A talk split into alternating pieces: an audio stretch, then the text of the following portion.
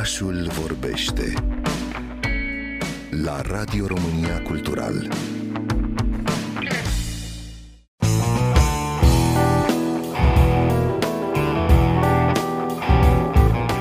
Cultura populară este într-o continuă mișcare și evoluție. Nici n-apuci să termini reality show-ul de dating corean la care te uitai, că au și apărut alte 3 filme mari pe streaming pe care trebuie să le vezi. Așa că luați-vă zarul cu 20 de fețe, pachetul de cărți Yu-Gi-Oh! și comic book-ul preferat, în timp ce ne avântăm în ediția de săptămâna aceasta a Pop It Out Loud.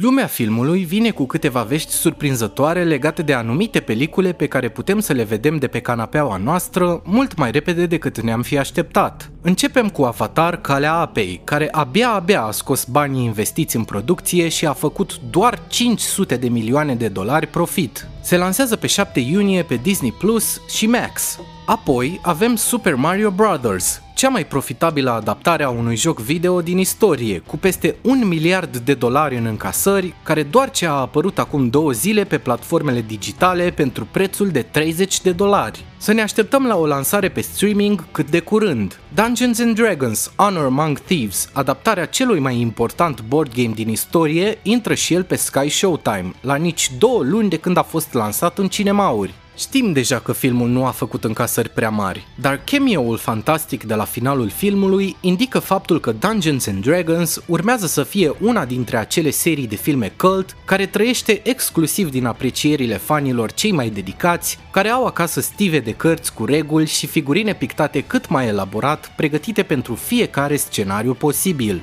În altă ordine de idei, Tom Hiddleston, actorul britanic faimos pentru interpretarea personajului mitologic Loki în universul Marvel, și Mark Hamill, da, acel Mark Hamill, își unesc forțele într-o nouă adaptare după Stephen King. Este vorba despre The Life of Chuck din antologia de povestiri scurte If It Bleeds, apărută la noi la editura Nemira sub titlul de Va curge sânge. Pelicula o să fie semnată Mike Flanagan, iar acest lucru îmi dă speranță.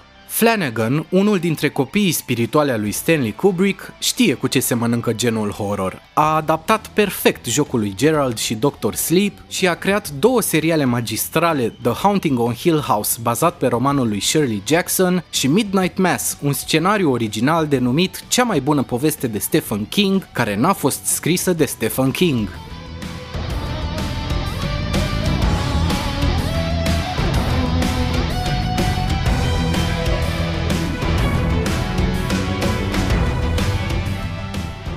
Și iată ne ajungi și în weekendul cu East European Comic Con, cel mai important eveniment al anului pentru fanii pop culture din România. Ediția se anunță la fel de încărcată ca întotdeauna, cu campionate de Yu-Gi-Oh, competiții de cosplay, booth-uri peste booth-uri cu figurine și paneluri și sesiuni de autografe cu actorii din serialele noastre preferate. Anul acesta, cei ce abia așteaptă să își cunoască fanii sunt Dylan Sprayberry din Teen Wolf, Dan Folger din Fantastic Beasts și The Walking Dead, Tony Amendola din Stargate sau Eugene Simon din Game of Thrones. După ce cutreierați pe la paneluri și după ce v-ați dat toți banii pe o figurină în ediție limitată, vă recomand să treceți și pe la alea artiștilor, locul unde puteți face cunoștință cu artiștii grafici de la noi și operele lor.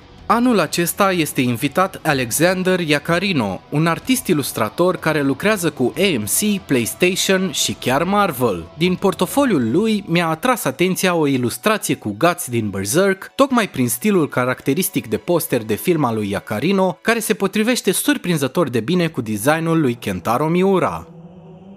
Cam astea sunt veștile din ultima vreme din cultura populară. Vă aștept și săptămâna viitoare la o nouă ediție Pop It Out Loud, iar între timp ne putem auzi pe pagina mea de Instagram, Teodorineluș cu TH.